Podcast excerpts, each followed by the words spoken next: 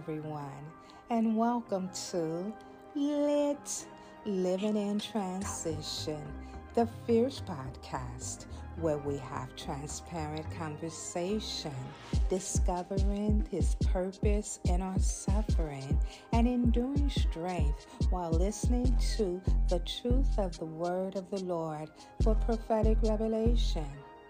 Our transitional scripture is read from Revelation 12 11. They conquered him completely through the blood of the Lamb, and the powerful words of his testimony triumphed because they did not love and cling to their lives, even when faced with death. Hello again. Welcome back to Lit Living in Transition, the Fierce Podcast, where I am truly walking out my destiny, y'all. Um, so I was sharing with you all, you know, about my car getting repossessed, right? So, repossessed. Repossessed. Hmm. I'm gonna have to check into that I felt something. Okay, so let me start right here. When I first had the conversation with the lien holder concerning the status of my car, they gave me all the details like, yes, your car was repoed last night. I can't say repossessed after this because there's something in that. I have got to go pray about that and find out what God is saying in that. And so, um, they had given me all the details necessary to follow through with um, recouping the vehicle. And so then, of course, as I made the phone call to find out where the car was being stored, you know, I couldn't reach them. And I had tried to call for a couple hours.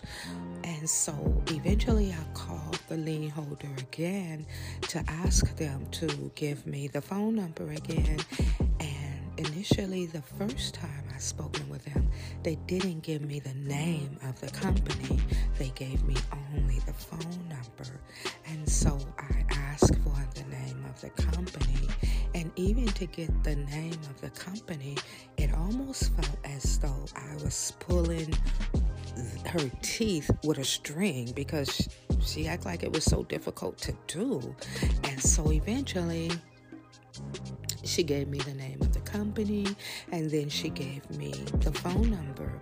And so before closing, she wanted to reiterate that I had gotten all the information I needed earlier when I had spoken with someone. So she's asking my the questions like, so did you get the last six um, numbers of the VIN? Because they're going to need that when you talk to them. I'm like, yes, I did. And so and then she asked me another question, and I confirmed, yes, I got that information as well. Thank you. And then she said, well, and this was already asked during the first conversation with the other person. And then she asked, well, when do you think you'll be able to make a payment? And so I responded to her with the same response I had given the other person that I was on the line with earlier. And so I'm thinking, okay, now the phone call is over. And as I'm on the phone and as I'm going through the process before I even make the phone call to get the phone number again, I had shared with you all, you know, it was an overwhelming peace, that very peace that surpasses understanding. It was a hope that I held on to. It was just a knowing, like, God, you orchestrated this. You actually brung me to this, and you're going to bring me through this in your time. And so, you know, I'm feeling really good, you know, and and so thankful, you know, to be able to be faithful to the Lord during this process and so thankful to be able to share with my listeners during this process. And so she continues to talk and so she tells me she repeats the numbers to me, how much I'll need to get my car back. And then she tells me that uh, even after I pay all of that money to get the car back, I have to stop saying my car because as long as there's a lien holder, it does not belong to me. And so then she says, and then you'll have to pay another car note because by the time you make these payments and get your, if you get your car back within this amount of time, then it'll be time for another car payment. And so then you'll have to pay another car payment and so forth. And so, um, she goes, but before she said all of that, she was like this. She was like, okay, so here's what we can do. And she said it as if she's trying to help me. And so as she said all of these things to me, I say to her, um, so are you trying to help me or are you trying to bring me down? You know, before I got on this phone with you, I was feeling just fine. And now I'm feeling kind of to the point where I'm going to get off the phone with you now. And I'm just going to let God do what God's going to do. And I didn't say bye. And she was like, I understand, ma'am. And I hung up the phone because what had happened was I got on the phone with peace and hope and joy and faith and trust in the Lord in every aspect of the situation. And then as she's talking to me, y'all, I mean, she's put giving me all these numbers. And I heard these numbers the very first time that I talked to the other person. And she's giving me all the costs. And she said, well, and then this and then that. And if you don't do this and if you don't do that, well, here's the thing. And I mean, it just all sounds so negative and so overwhelming and almost impossible and I'm just like, okay, so I'm aware that this is the reason for the armor of faith.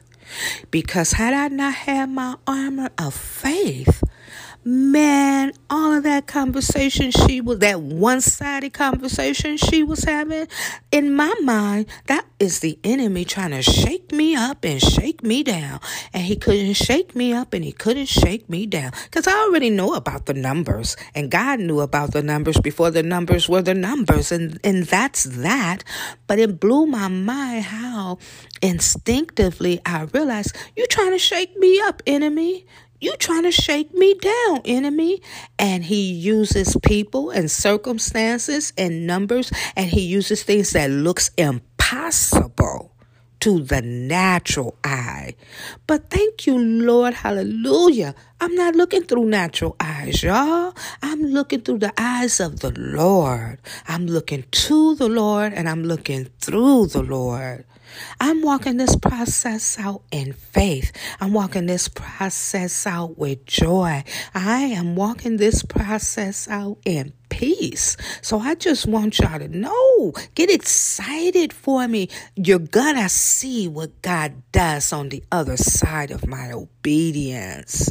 Thank you once again for listening. I'm Lynette Rochelle, and you're listening to Lit Living in Transition, the Fierce Podcast. Talk about being fierce. Mm. I'm coming hard, y'all. Thank you for stopping by. Lit. I hope you enjoyed, were inspired, and encouraged by the transparent conversation. You're always welcome to come over to Anchor, Spotify, and Apple Podcast. If you want to chat, we can do that. Talk to me at I'm livingintransition.com. Are you in the mood for a welcoming ambiance where you can leave a comment, suggest a topic of discussion, or perhaps request prayer?